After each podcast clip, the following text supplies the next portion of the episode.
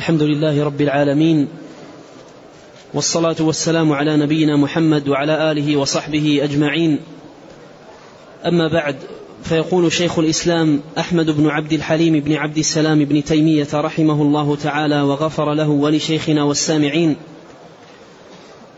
قال في العقيدة الواسطية وقوله سبحانه قد سمع الله قول التي تجادلك في زوجها وتشتكي إلى الله والله يسمع تحاوركما إن الله سميع بصير.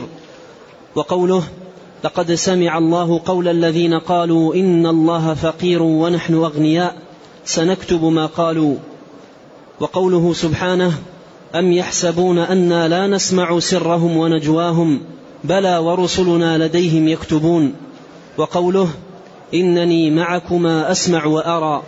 وقوله ألم يعلم بأن الله يرى. وقوله الذي يراك حين تقوم وتقلبك في الساجدين إنه هو السميع العليم. وقوله وقل اعملوا فسيرى الله عملكم ورسوله والمؤمنون. الحمد لله رب العالمين وأشهد أن لا إله إلا الله وحده لا شريك له وأشهد أن محمدا عبده ورسوله. صلى الله وسلم عليه وعلى آله وصحبه أجمعين.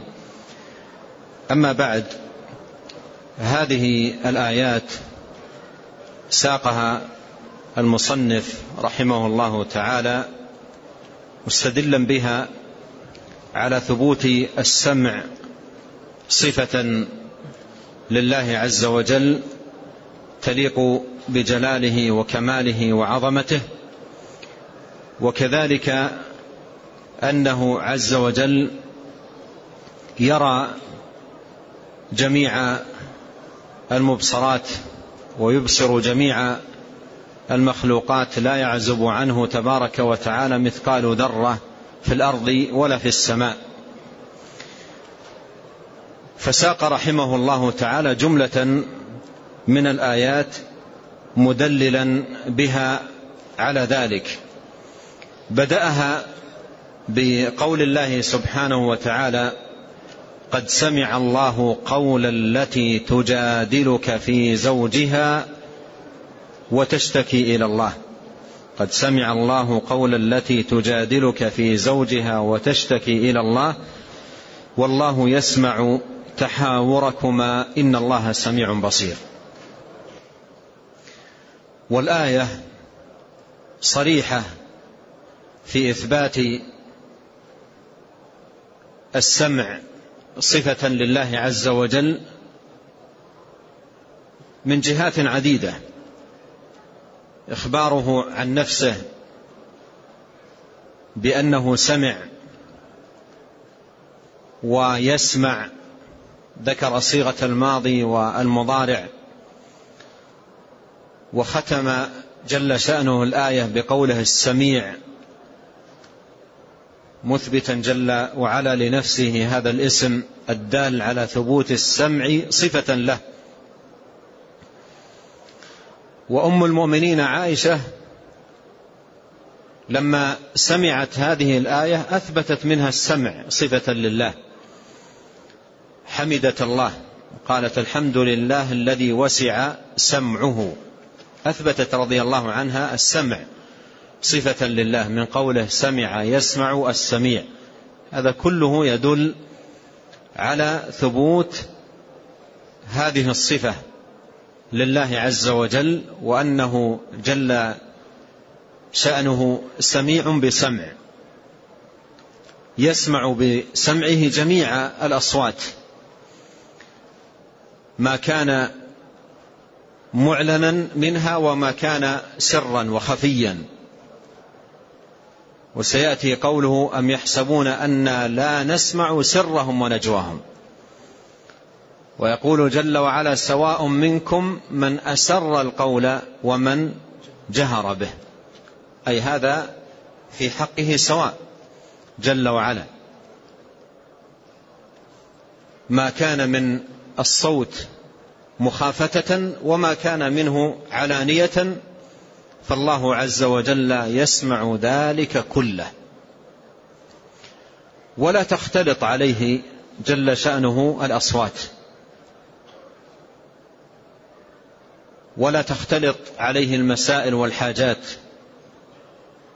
فلو تكلم الخلق كلهم أجمعين في دقيقة واحدة ولحظة واحدة كل يذكر حاجة. وكل يتكلم بلهجته ولغته وكل يذكر مسألته لسمعهم أجمعين. دون أن يختلط عليه صوت بصوت ولا لغة بلغة ولا حاجة بحاجة. فسمعه جل شأنه وسع الأصوات كلها كما قالت عائشة رضي الله عنها الحمد لله الذي وسع سمعه الأصوات. فسمعه جل شأنه وسع الأصوات كلها. ولهذا جاء في حديث أبي ذر القدسي في صحيح مسلم قال الله تعالى يا عبادي لو أن أولكم وآخركم وإنسكم وجنكم قاموا في صعيد واحد. فسألوني فأعطيت كل واحد مسألته ما نقص ذلك من ملكي شيئا إلا كما ينقص المخيط إذا غمس في البحر. فتأمل لو قام الأولون والآخرون الإنس والجن في صعيد واحد وسألوا الله لسمعهم أجمعين. دون أن يختلط عليه جل شأنه صوت بصوت أو لغة بلغة أو حاجة بحاجة. والآية الكريمة التي ساقها المصنف رحمه الله لنزولها سبب وهو أن امرأة جاءت إلى النبي عليه الصلاة والسلام تجادله في زوجها ومعنى تجادله أي تحاوره في شأن زوجها الذي ظاهر من امرأته. قال لها أنت علي كظهر أمي. أي أنت حرام علي مثل ما أن ظهر أمي حرام. وهذا يسمى الظهار. ولها منه أولاد. وسنها كبرت. ولهذا جاء في بعض روايات الحديث وهي تحاور النبي عليه الصلاة والسلام وتذكر مصيبتها.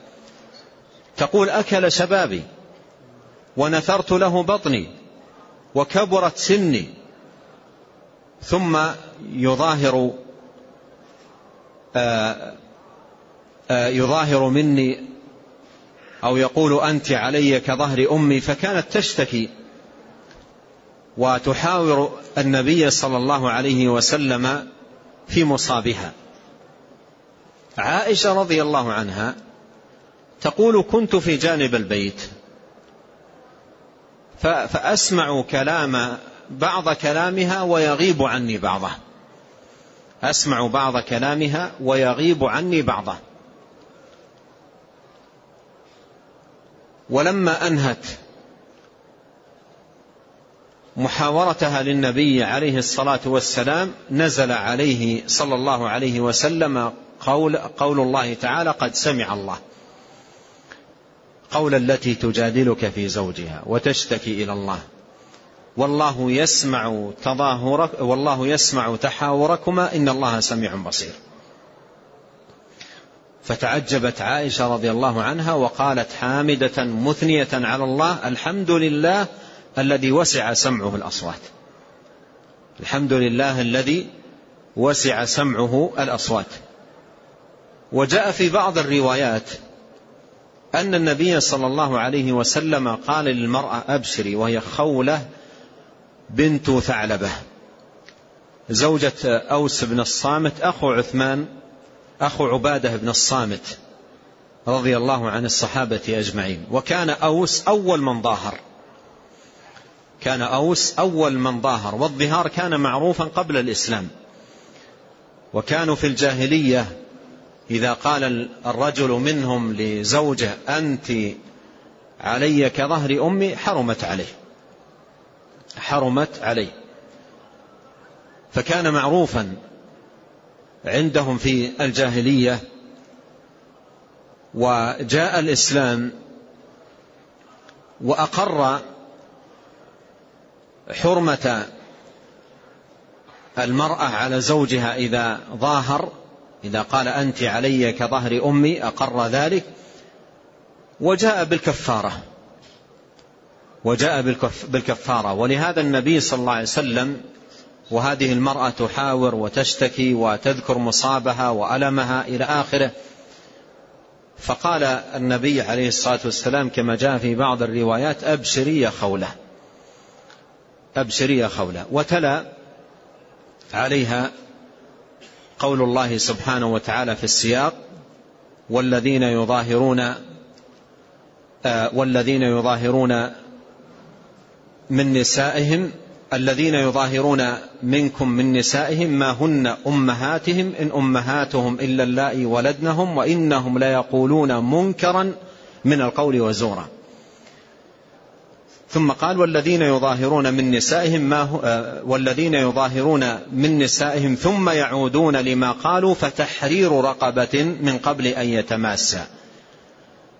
ذلكم توعظون به والله ما تعملون خبير. فمن لم يجد فصيام شهرين متتابعين من قبل أن يتماسا فمن لم يستطع فإطعام ستين مسكينا. وهذه الكفارة. كفارة الظهار أن المظاهر يعتق رقبة.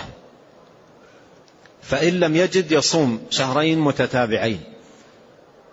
فإن لم يجد يطعم ستين مسكينا. كفارة للظهار ثم يعود لأهله ويكون الأمر كما كان وتكون هذه كفارة للظهار. فالإسلام أقر بتحريم المرأة على زوجها إذا ظاهر وجعل لذلك كفارة.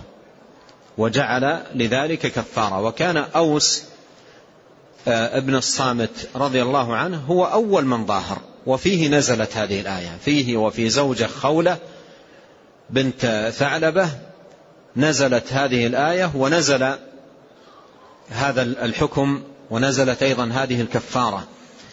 ووصف الله سبحانه وتعالى الظهار. وصف الله سبحانه وتعالى الظهار بأنه منكر وزور. قال الذين يظاهرون منكم من نسائهم ما هن أمهاتهم. إن أمهاتهم إلا اللائي ولدنهم وإنهم ليقولون منكرا من القول وزورا. فوصفه الله بأنه منكر وزور. وهذا يدل على حرمة الظهار وأن الإنسان لا يجوز له أن أن يقول هذه الكلمة لكن إذا قالها تحمل تبعة قوله. وإلا أصالة لا يجوز للإنسان أن يقول هذه الكلمة لأنها منكر قول منكر وقول زور فلا يحل للإنسان أن يقول مهما كان الأمر عن أهله أنت علي كظهر أمي لأنه قول منكر وكلام زور. وجعل الله سبحانه وتعالى له الكفارة وأخبر بها عليه الصلاة والسلام خولة مبشرا. قال أبشري يا خولة. أبشري يا خولة. ثم ذكر لها آه، الكفارة التي نزلت في قصتها.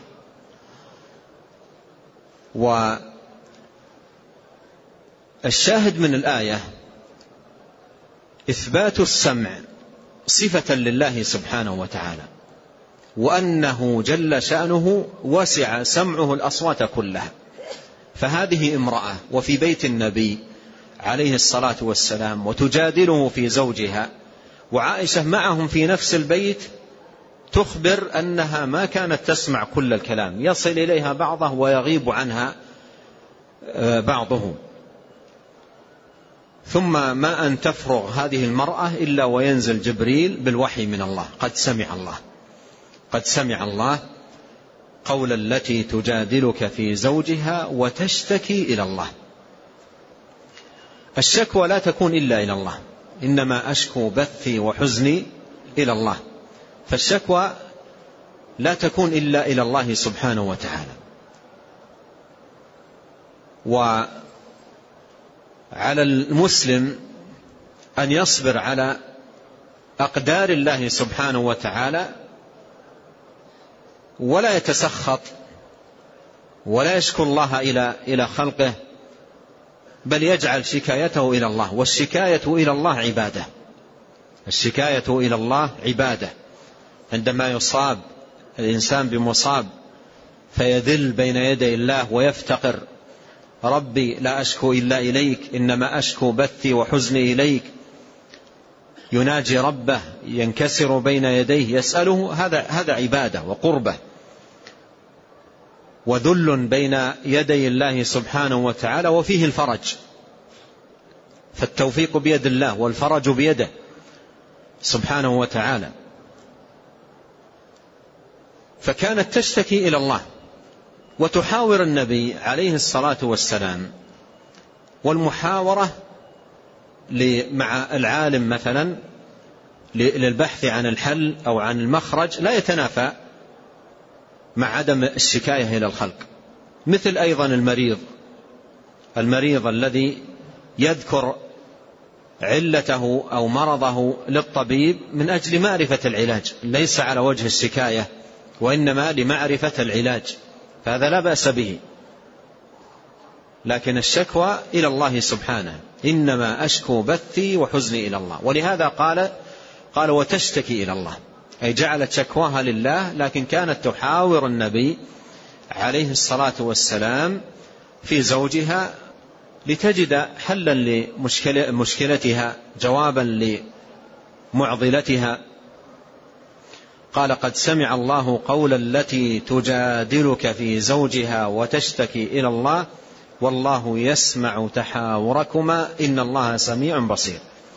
ختم الآية جل شأنه بهذين الاسمين وفيهما إثبات السمع صفة لله والبصر صفة لله سبحانه وتعالى. ويجب في هذا الباب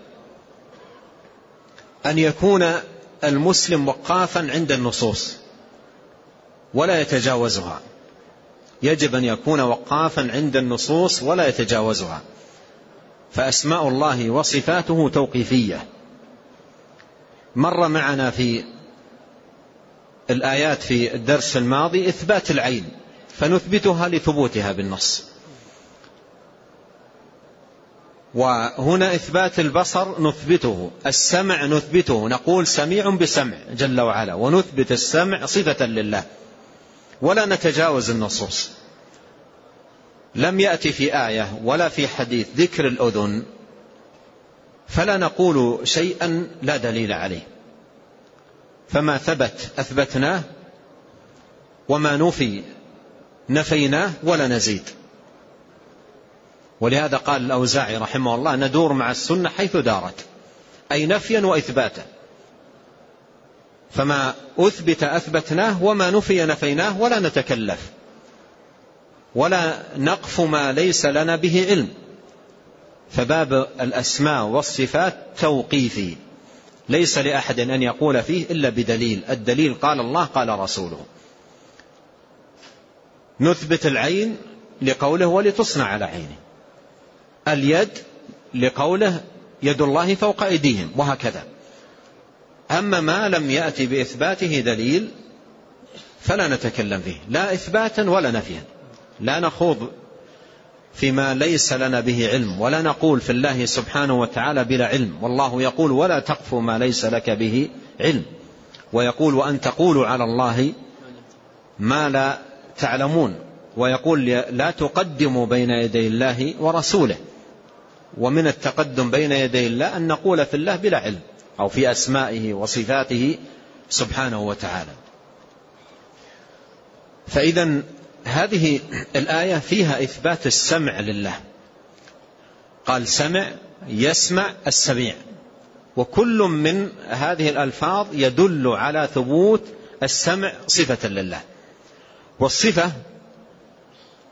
لمعرفتها طرق. منها مجيء الاسم الدال على الصفة. فإن كل اسم من أسماء الله دال على ثبوت صفة كمال لله.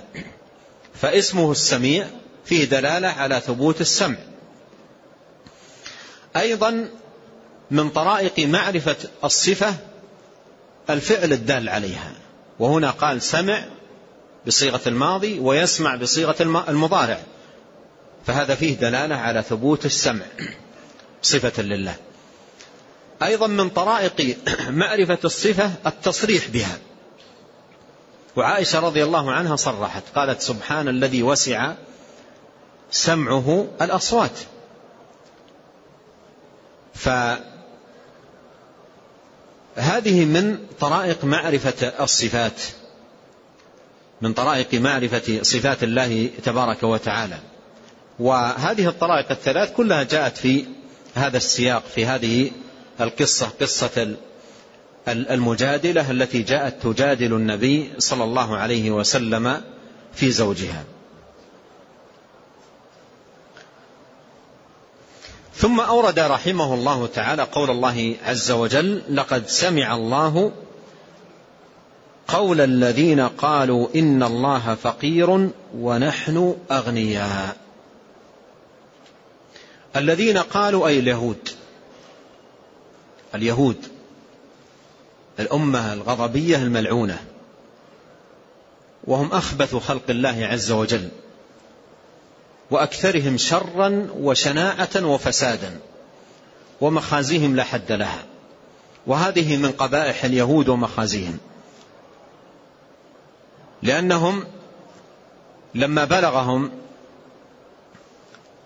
قول الله عز وجل من ذا الذي يقرض الله قرضا حسنا؟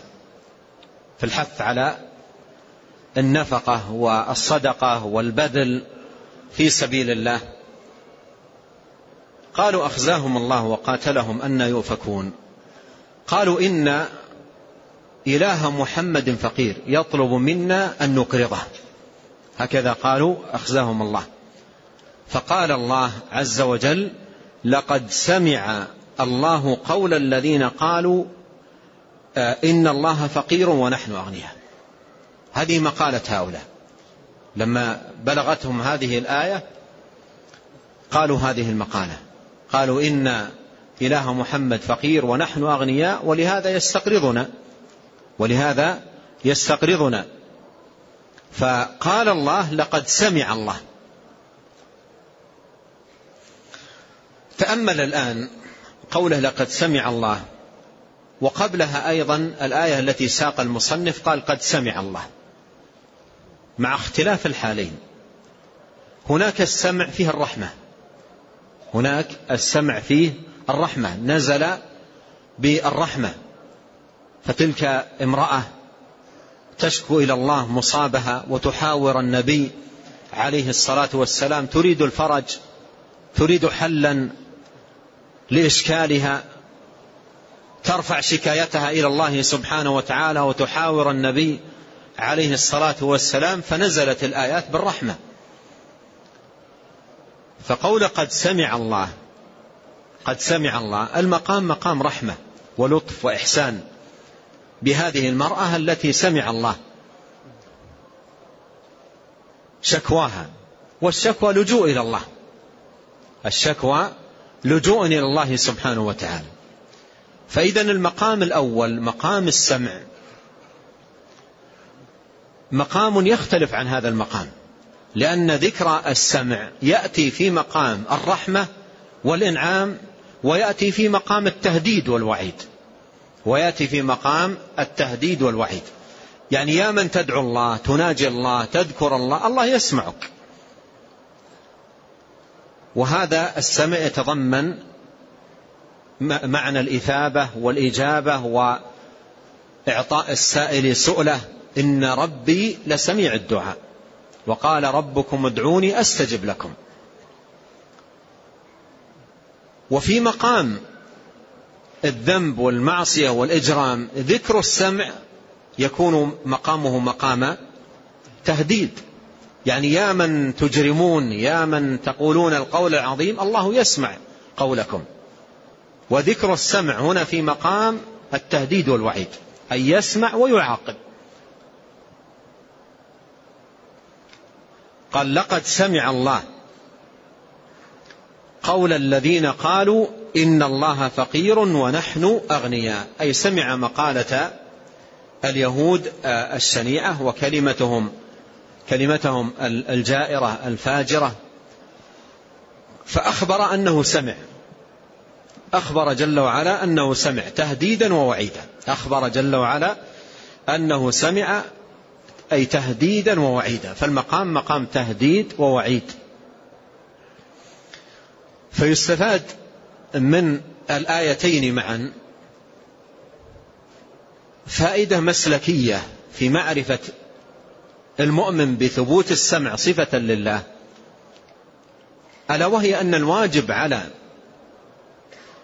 من آمن بذلك وعلم بذلك أن يحفظ لسانه وأن يجتهد في الأعمال الصالحات والأقوال الطيبات والذكر والتسبيح وتلاوة كلام الله. هذا كله يسمعه ويترتب عليه ماذا؟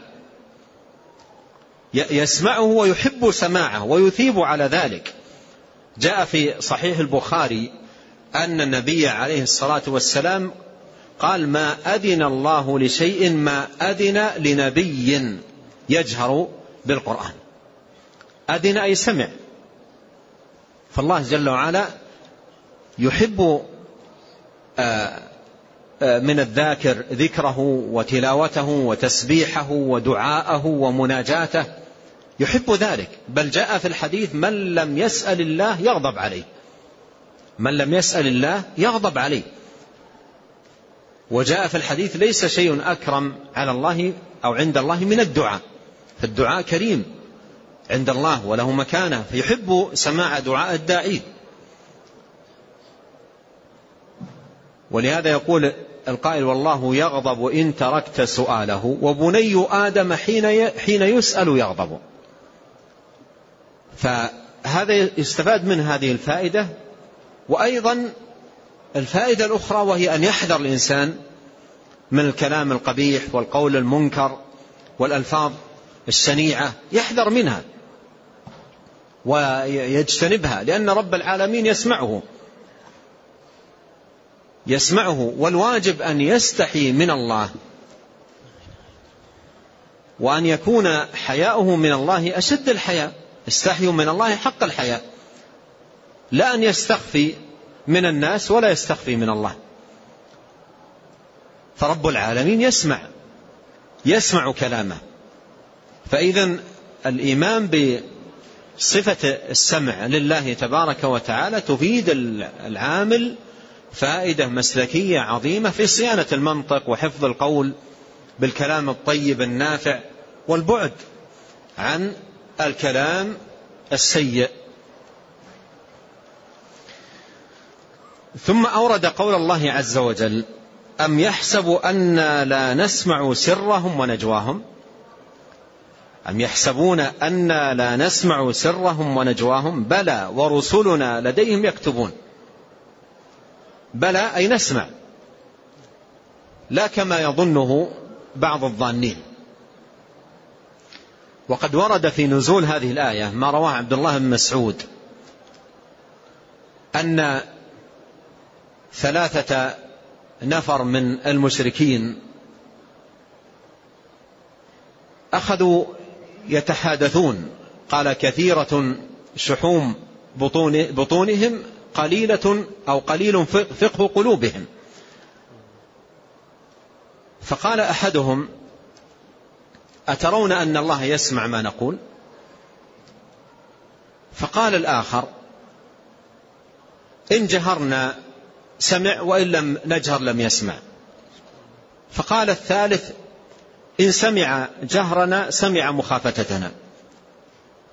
فأنزل الله أم يحسبون أنا لا نسمع سرهم ونجواهم؟ بلى أي نسمع. الله عز وجل يسمع السر والنجوى. والسر والنجوى عنده سواء سواء منكم من أسر القول ومن جهر به.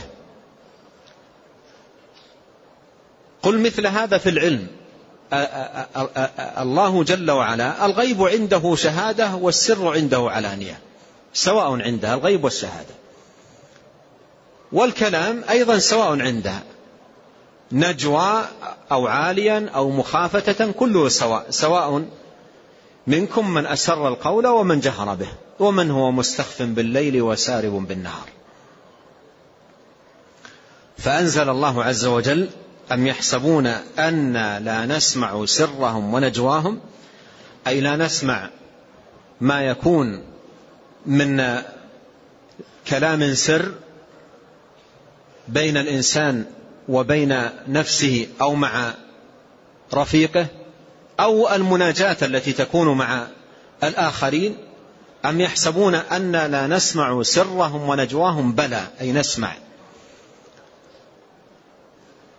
وإضافة إلى ذلك كل ما يقولونه يكتب. إضافة إلى ذلك فكل ما يقولونه يكتب. ولهذا قال ورسلنا لديهم يكتبون. الرسل هنا الملائكة الحفظة. كتبت الأعمال. ما يلفظ من قول إلا لديه رقيب عتيد. قالوا بلى ورسلنا أي ملائكتنا كتبة الأعمال المكلفون بذلك لديهم يكتبون أي يكتبون ما يقولون وما يفعلون.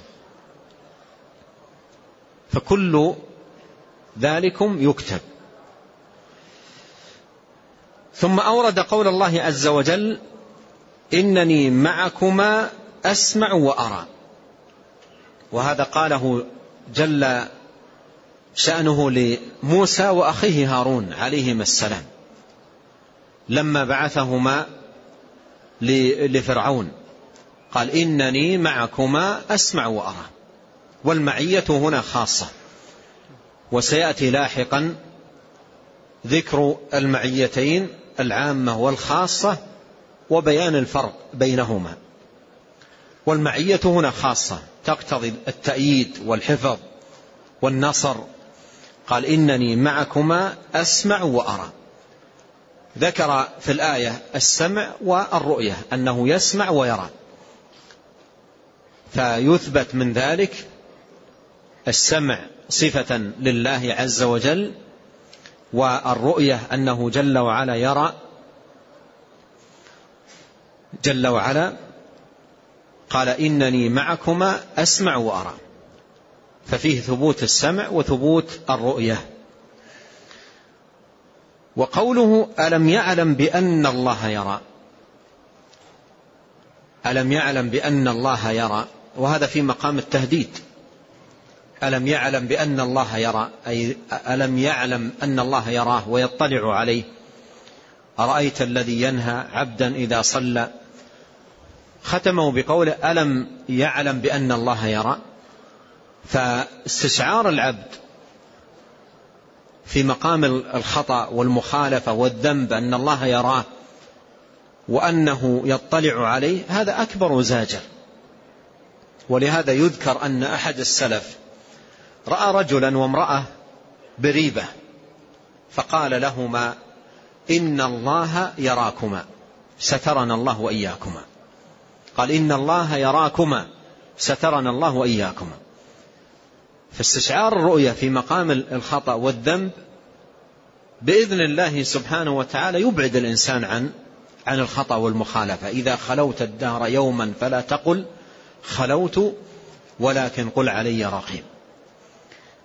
وذكر الحافظ بن رجب أن أعرابيا راود أعرابية في الصحراء وقال لها نحن في مكان لا يرانا إلا الكواكب.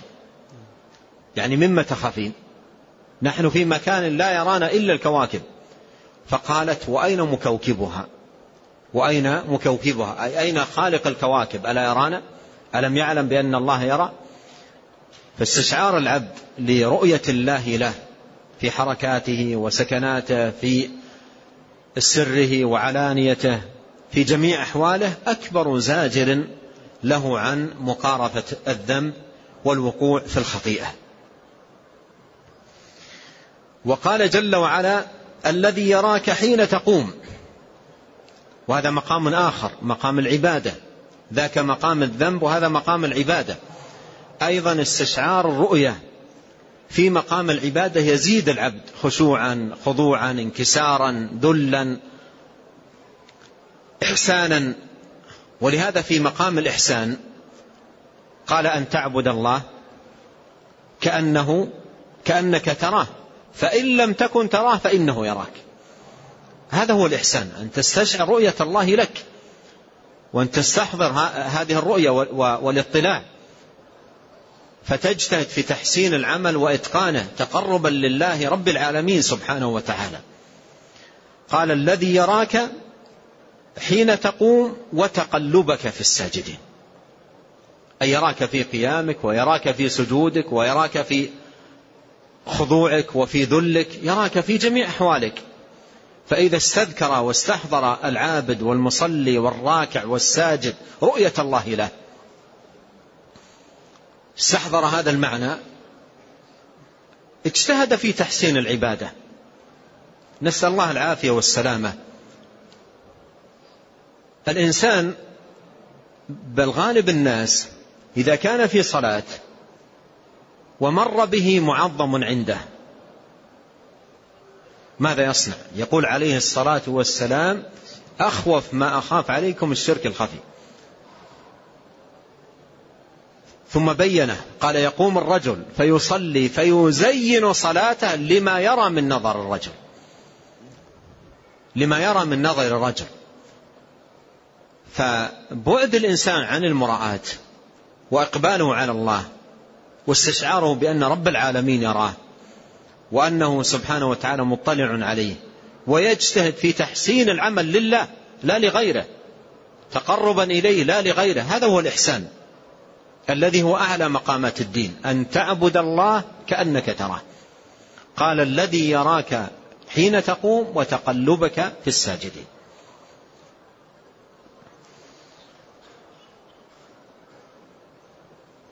إنه هو السميع العليم. إنه هو السميع العليم. ختم الآية بهذين الاسمين السميع وفيه الدلالة على ثبوت السمع صفة لله فهو سميع بسمع.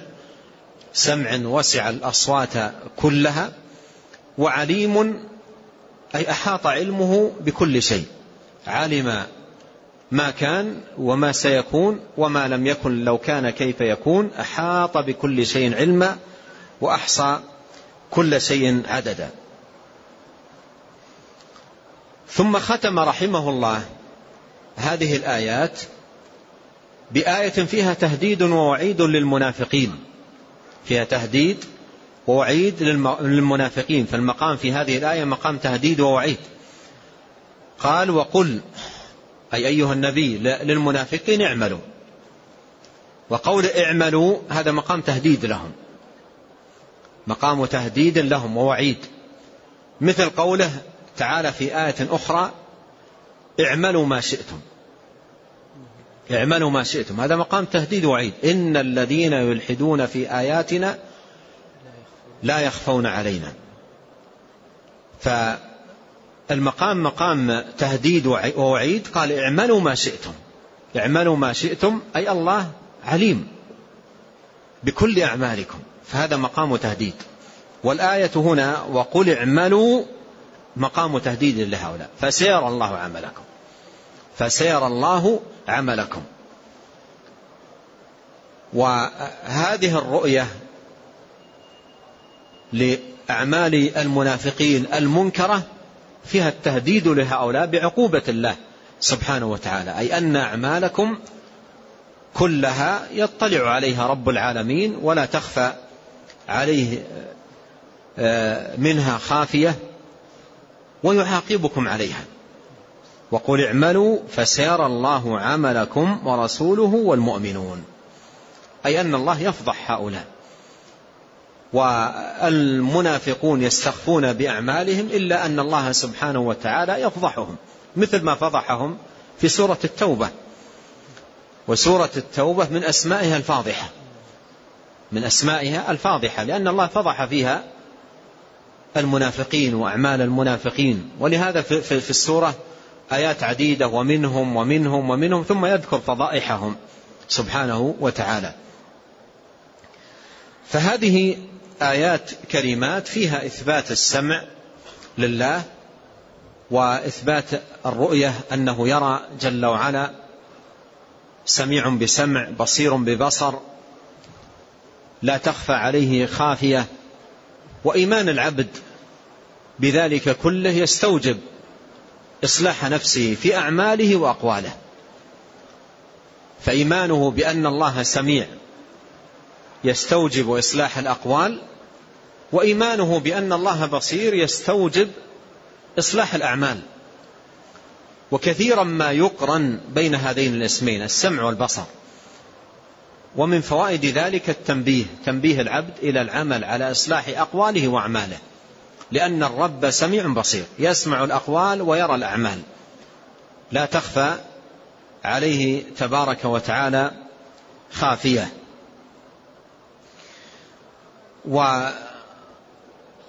وبمناسبة الآية الأولى ثمة فائدة لطيفة ونفيسة. وكما يقال الشيء بالشيء يذكر. وهي قصة تدل على الأدب الرفيع لطالب العلم وما ينبغي أن يكون عليه من خلق وأدب. وكيف أن طالب العلم إذا اتسم بالأخلاق العالية والآداب الرفيعة أثمر ثمرة عظيمة لا توصف بخلاف ما إذا تخلى الطالب في تعاملاته وفي طريقته عن آه، الآداب والأخلاق الرفيعة العالية. فابن العربي في كتابه أحكام القرآن أورد قصة حقيقة مفيدة جدا. يقول رحمه الله أخبرني محمد ابن قاسم العثماني غير مرة. أخبرني محمد بن قاسم العثماني غير مرة. قال وصلت الفسطاط مرة فجئت مجلس الشيخ أبي الفضل الجوهري وحضرت كلامه على الناس. حضرت كلامه على الناس.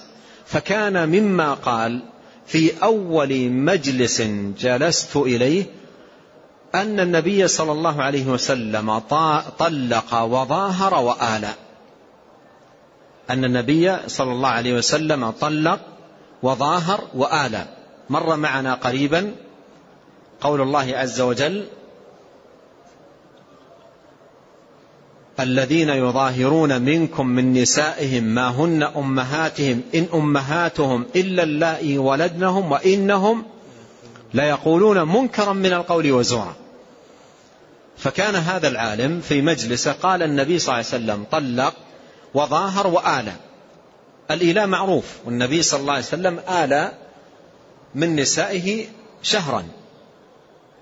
أي حلف ألا يدخل عليهن شهرا. والطلاق أيضا طلق عليه الصلاة والسلام. لكن ذلك العالم قال في مجلسه أمام طلابه وهو يشرح لهم قال النبي صلى الله عليه وسلم طلق وظاهر وآلى قال فلما خرج تبعته. حتى بلغت معه إلى منزله في جماعة. يعني كان معنا أناس من الطلاب في جماعة. فجلس معنا في الدهليز. وعرفهم أمري. فإنه رأى إشارة الغربة. ولم يعرف الشخص قبل ذلك في الواردين عليه. يعني ما كان يعرفني ورأى علي الغربة فعرفهم أمري. يعني كأنه قال هذا غريب أو كذا فلما انفض عنه أكثرهم قال لي أراك غريبا هل لك من كلام؟ قلت نعم. قال لجلسائه أفرج له عن كلامه أفرج له عن كلامه. فقاموا وبقيت وحدي معه فقاموا وبقيت وحدي معه. فقلت له حضرت المجلس اليوم. وسمعتك تقول. أه، تجاوزت كلمة هنا. قال حضرت المجلس اليوم متبركا بك. ممكن أن تحمل يعني بركة الانتفاع بعلمه أي طالبا البركة من الله في أن ينفعني بما عندك من علم. قال وسمعتك تقول آل رسول الله صلى الله عليه وسلم. وصدقت. وطلق رسول الله صلى الله عليه وسلم وصدقت. أخذ أولا يعدد ماذا؟ الأشياء التي هي صواب. وصدقت. وقلت وظاهر رسول الله صلى الله عليه وسلم. وهذا لم يكن.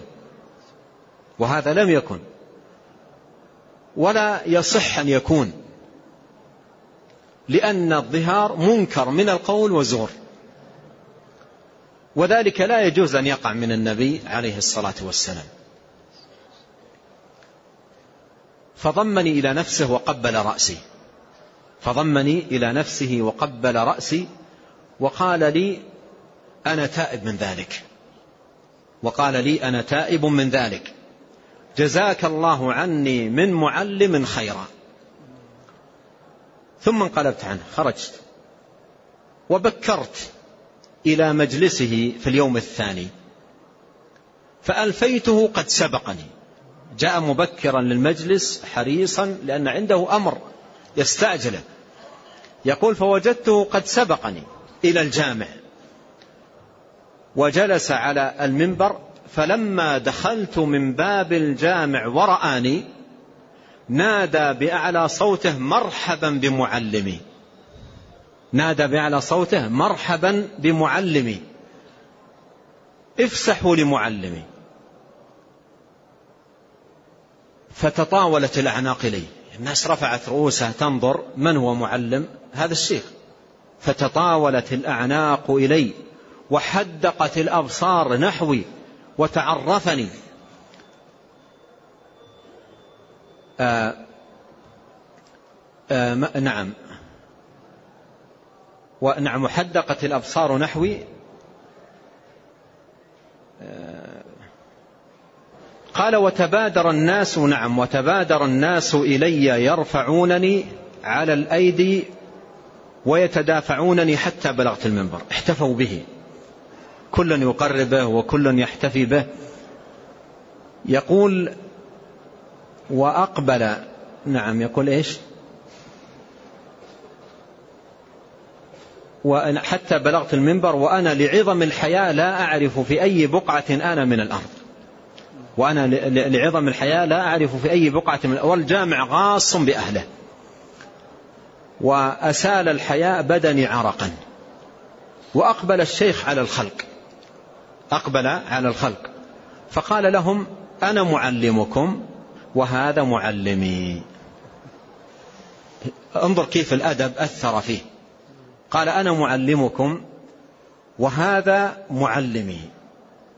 لما كان بالأمس قلت لكم آل رسول الله صلى الله عليه وسلم وطلق وظاهر فما كان أحد منكم فقه عني ولا رد علي فاتبعني إلى منزلي وقال لي كذا وكذا. وأعاد ما جرى بيني وبينه. روى لهم القصة كاملة لأنها أصبحت قصة عالية في مكارم الأخلاق تروى ويساد بها. وعاد ما جرى بيني وبينه ثم قال وأنا تائب عن قولي بالأمس. أعلن التوبة أمام الجميع. وأنا تائب عن قولي بالأمس وراجع عنه إلى الحق. فمن سمعه ممن حضر فلا يعول عليه. ومن غاب فليبلغه من حضر. فجزاه الله خيرا وجعل يحفل في الدعاء والخلق يؤمنون. وجعل يحفل بالدعاء والخلق يؤمنون.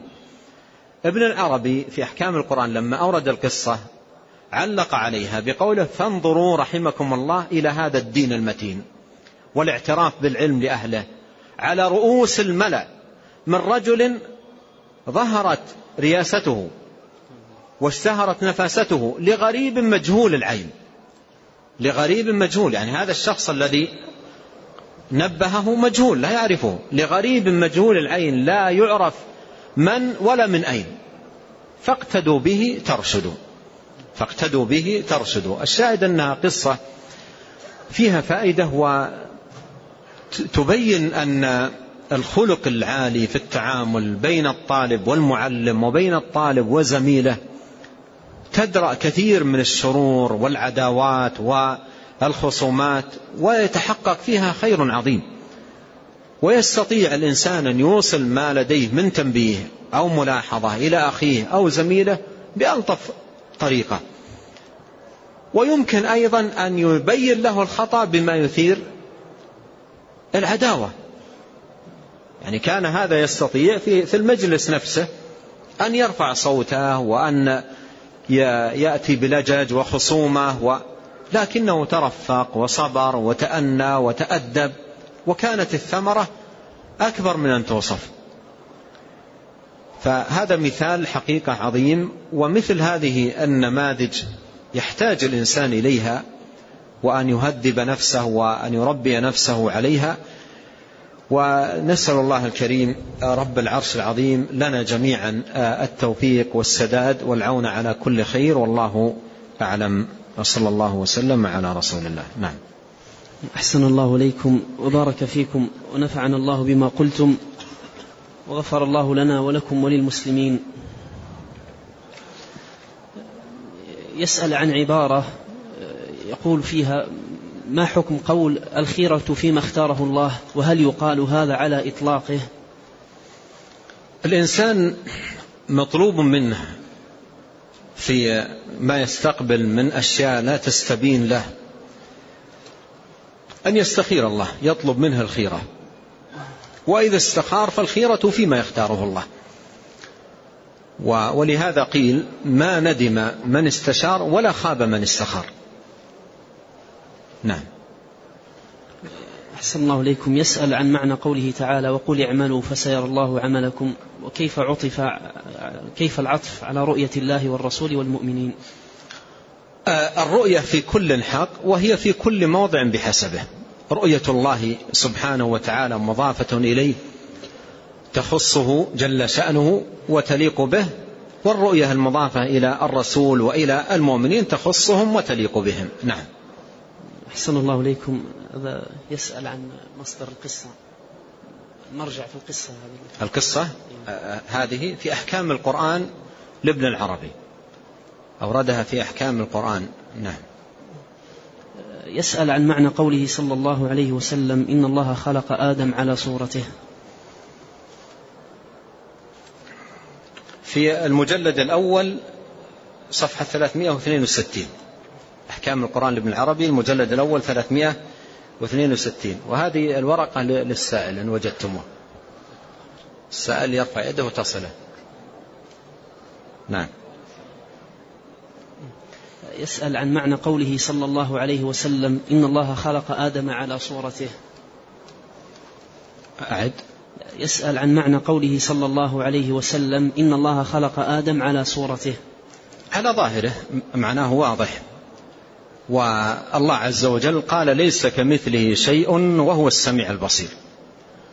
فليست الصورة كالصورة ولا الوجه كالوجه.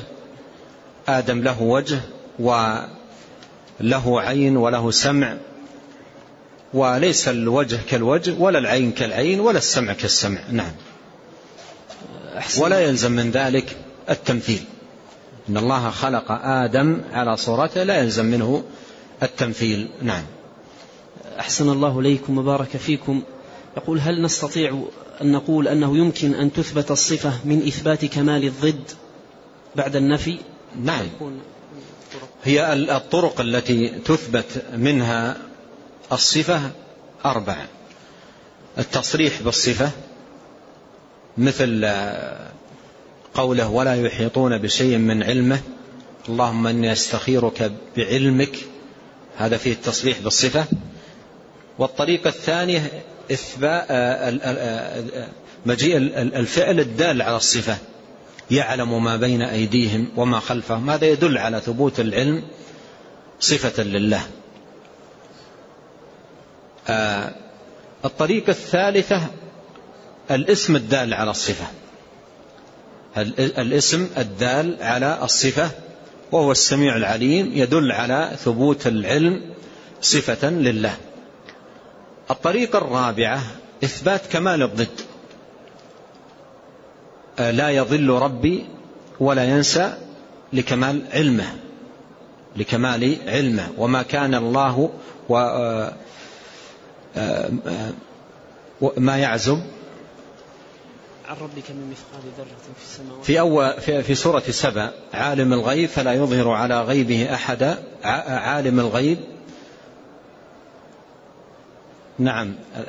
في أول في أول الحمد لله الذي له ما في السماوات وما في الأرض وله الحمد في الآخرة وهو الحكيم الخبير. يعلم ما يجه الأرض وما يخرج منها وما ينزل من السماء. وما يعرج فيها وهو معكم وما يعرج فيها وهو الرحيم الغفور. وقال الذين كفروا لا تأتينا الساعة قل بلى وربي لتأتينكم عالم الغيب. لا يعزب عنه مثقال ذرة. لا يعزب عنه مثقال ذرة في السماوات ولا في الأرض ولا أصغر من ذلك ولا أكبر إلا في كتاب مبين. لا يعزب هذا النفي هذا النفي يتضمن ثبوت آه، كمال الضد وهو ثبوت العلم كمال العلم صفة لله. فهذه أربع طرق لإثبات الصفة. نعم. أحسن الله إليكم. يقول وهل كل فعل يدل على صفة أم هو خاص ببعض الصفات؟ أفعال الله عز وجل أفعال الله دالة على صفات وأفعاله عز وجل التي فيها ذكر تصرفه وتسخيره وعطائه وإنعامه وهذه كلها راجعة إلى وصفه تبارك وتعالى بالربوبية ويراجع إلى ربوبية الله سبحانه وتعالى. نعم. أحسن الله إليكم. يقول هذا السائل هناك من يعمل عملا خيرا أو عمل خير أو صدقة؟ ثم يتبعه بقوله تعالى وقل اعملوا فسيرى الله عملكم ورسوله والمؤمنون. الآية جاءت في مقام التهديد. الآية جاءت في مقام التهديد. نعم. أحسن الله إليكم. كأنه يريد التفريق بين السر والنجوى. قال لو لو وضحتم لنا مرة أخرى الفرق بين السر والنجوى. السر آه، فيما ذكر في في في معناه. هو آه، حديث الإنسان حديث الإنسان مع نفسه حديث الإنسان مع نفسه أو حديثه مع غيره مسارة حديثه مع غيره مسارة. والنجوى آه، من المناجاة من المناجاة أن يناجي آه، غيره بشيء من الكلام أو الأمور يناجي بها غيره. فالسر آه، في المخافة دون النجوى. السر في المخافة دون النجوى. والله سبحانه وتعالى كل ذلكم عنده سواء سواء منكم من أسر القول ومن جهر به. نعم. أحسن الله إليكم. يسأل عن النكتة في تكرار آيات إثبات السمع والبصر. ماذا؟ كأنه تكررت آيات السمع والبصر قدمها في أول الكتاب والآن. يسأل عن الحكمة في ذلك. يعني عند ابن تيمية؟ نعم. آه، مجيئها في كل موضع بحسبه. يعني هنا حديث شيخ الإسلام عن آه، إثبات السمع صفة لله. وسبق مرت معنا في صدر الكتاب عندما آه، ذكر قاعدة أهل السنة والجماعة في الصفات فأورد قول الله تعالى ليس كمثله شيء وهو السميع البصير فهي في كل موضع تتكرر بحسب الموضع الذي وردت فيه. نعم. أحسن الله إليكم. يقول هل يجوز الاستغاثة والاستعانة بصفة من صفات الله عز وجل مثل قول القائل يا قوة الله لا يجوز. يعني مناداة الصفة آه، ومخاطبة الصفة يا قوة الله يا يد الله يا رحمة الله هذا كله لا يجوز اتفاق أهل العلم. وإنما ال الذي ينادى الموصوف بالصفات. يا من وسعت رحمة آه، كل شيء رحمة وعلما يا قوي يا عظيم. الذي ينادى الموصوف بالصفات ولا يتجه إلى الصفة بالمناجاة والدعاء هذا باتفاق أهل العلم.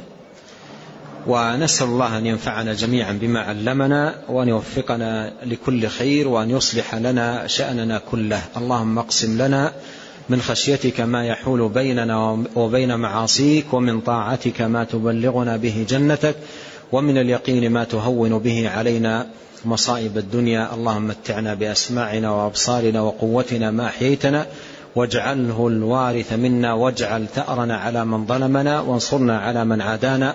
ولا تجعل مصيبتنا في ديننا ولا تجعل الدنيا أكبر همنا ولا مبلغ علمنا ولا تسلط علينا من لا يرحمنا.